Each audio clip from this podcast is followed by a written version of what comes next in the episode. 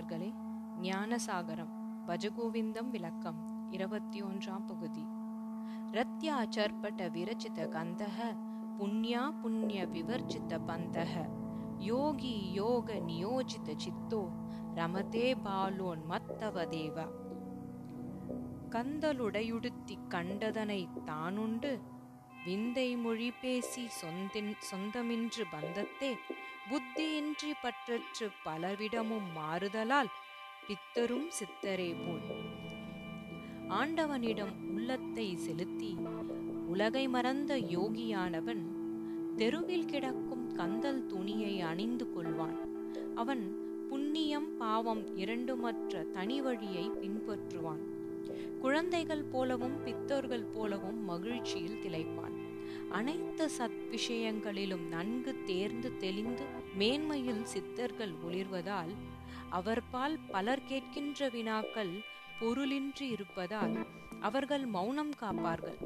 மூடர்கள் அறியாத தன்மையினால் தீய வழி சென்று எண்ணியபடி இயங்கி பித்தத்தை நிலைநாட்டுவார்கள். ஆனால் சித்தர்கள் பரம்பொருளுடன் ஒன்றிய நிலையில் அவர்கள் ஆற்றும் சில செயல்களின் உலகியல் நிலைக்கு பித்தர் செய்கை போல தோன்றும். அதனால் அவர்களும் பித்தர்களென எண்ணப்படுவார்கள். இறைமையிலேயே ஒன்றி உலகியலை துறந்து சிறந்திருப்பதால் உலகியல் ஒழுகலாறுகளை சித்தர்கள் பின்பற்ற மாட்டார்கள். அவர்கள் ஏழாம் அறிவின் ஆட்சியில் திளைப்பார்கள். ஆனால் பித்தர்கள் ஆறாம் அறிவற்று சிந்தனை தெளிவற்று அருவருக்கும் செயலில் ஐந்தாம் அறிவினிலே ஆழ்ந்திருப்பார்கள். திருமூலர் சித்தர் பெருமான் அவர்கள் சிவ ஒளியில் ஆன்ம ஒளி ஒடுங்கிய விதத்தையும் அறிவில் தெளிந்து கண்டவரே சிவசித்தர் என்றும் சித்தர்கள் சிவலோகத்திலே அடையத்தக்க பேரின்பத்தை இங்கேயே சமாதி நிலையில் பெறுவார்கள். நாதத்தையும் நாதாந்தத்தையும் நமக்குள்ளே காண்பர். அவர்கள் குற்றமில்லாதவராய் தூய அன்பினிலே திளைத்திருப்பார்கள். சித்தர் சிவமாம் தன்மையை அடைந்து எங்கும் நீக்கமில்லாது நிறைந்திருப்பார்கள். மூன்று காலங்களின் தன்மைகளை உணர்ந்திருப்பார்கள். தமக்கென்று செயலில்லாது இருப்பார்கள். இறைநிலையிலேயே அடைய பெற்றவர்கள் இப்பெருமக்கள். ஆணவம் கண்மம் மாயை என்ற குணங்களுக்கு அடிமைப்பட்ட சாதாரண மக்களினின்று மாறுபட்டுதான் இருப்பார்கள். ஆனால் முக்கியமாக கவனிக்க வேண்டியது அத்தகு மேன்மை நிலையினை கைவர பெற்றாலும் அதனை வெளிக்காட்ட மாட்டார்கள். ஆனால் தகுந்த சமயங்களில் சூசமாகவும் காட்டத் தயங்க மாட்டார்கள். சித்தர்கள் அருளாட்சி முன்னே நாம் கற்ற கல்வியும் செல்வமும் ஆழிக்கரையின் ஒரு துகள் அளவும் இருக்காது. அதனால் அவர்கள் போக்கும் மாறுதலாக தெரியும் புரியாது. ஆதலால் நாம் நம் அறிவினும் உதிர்ணியால் ஆழியினை அளக்க முயல்கின்றோம்.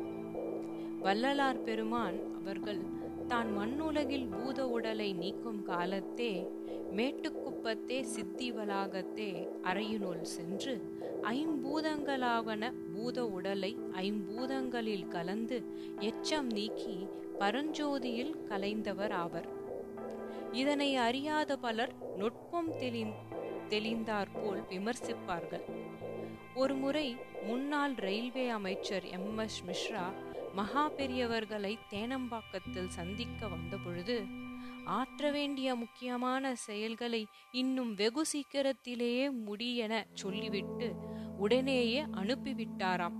காரணம் புரியாத மிஸ்ரா கலக்கத்துடன் சென்றிருக்கிறார். பெரியவர் சொன்னது போலவே மிஸ்ரா சமஷ்டிப்பூரில் நடந்த ரயில் விபத்தில் நிகழ்ச்சி நடந்த இடத்திலேயே மரணமடைந்தார். பட்டினத்தார் வாழ்விலும் இதை போன்று பல நிகழ்ச்சிகள் நடந்துள்ளன. திருட்டுப்பழி அம்மகான் மீது சுமத்த பெற்றது மன்னன் நன்கு விசாரியாது கழுவேற்ற உத்தரவிட்டான். கழுமரத்தை பார்த்தார். அவ்வளவே கழுமரம் பற்றி எரிந்தது. மன்னன் பதறி காலில் விழுந்தான். ஞானமுற்று துறவியானான்.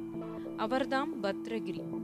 வேறொரு முறை பல கோடி செல்வத்தை வாரி இறைத்து கோவணத்துடன் பிச்சை ஏற்ற திரிதலை சிறுமை என எண்ணிய அவரின் சகோதரி விஷம் வைத்து அப்பத்தை கொடுத்தாள். புன்னகையுடன் தன்வினை தன்னை சுடும் ஒட்டப்பம் வீட்டை சுடும் என எரிய வீட்டின் கூரை பற்றி எரிந்தது. மற்றொரு முறை திருவாரூரில் மனைவியுடன் கூடிய பொழுது ஜன்னி கண்டு இறந்த ஒருவனை பதிகம் பாடி உயிர் பெறச் செய்துள்ளார். திருவொற்றியூரில் கடற்கரையில் பசுமேய்க்கும் சிறுவருடன் விளையாடி பன்முறை குழியடங்கி பின் வெளிவந்தார். பின் இறுதியில் சிவலிங்கமாகி சிவத்தே நிறைந்தார். சித்தர்களின் சிறப்பினை இயம்பலும் எளிதோ? நன்றி நண்பர்களே. மீண்டும் அடுத்த பதிவில் சந்திப்போம்.